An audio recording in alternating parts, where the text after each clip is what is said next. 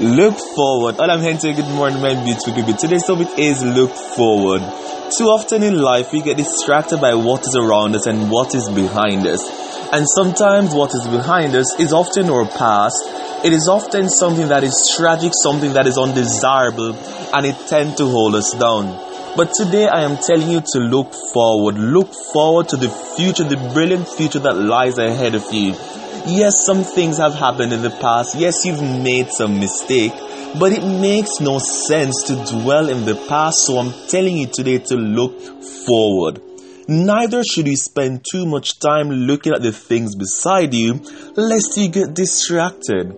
So if you want to achieve your dream, if you want to get to realize your goal, focus on what is ahead of you. Behind has already passed. You've learned from it, so move on from it. What is beside you is where you're currently at. That is your part, your current disposition, your position in life. So you need to advance forward. And if you are to look at someone, admire those who've paved the path before you and those who are ahead of you.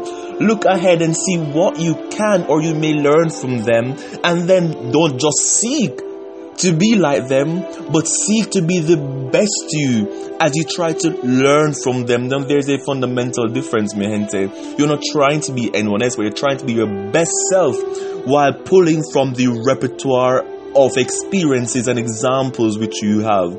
So, gente, look forward. Do not be distracted by the past. Do not be distracted by those things which try to hold you or keep you down.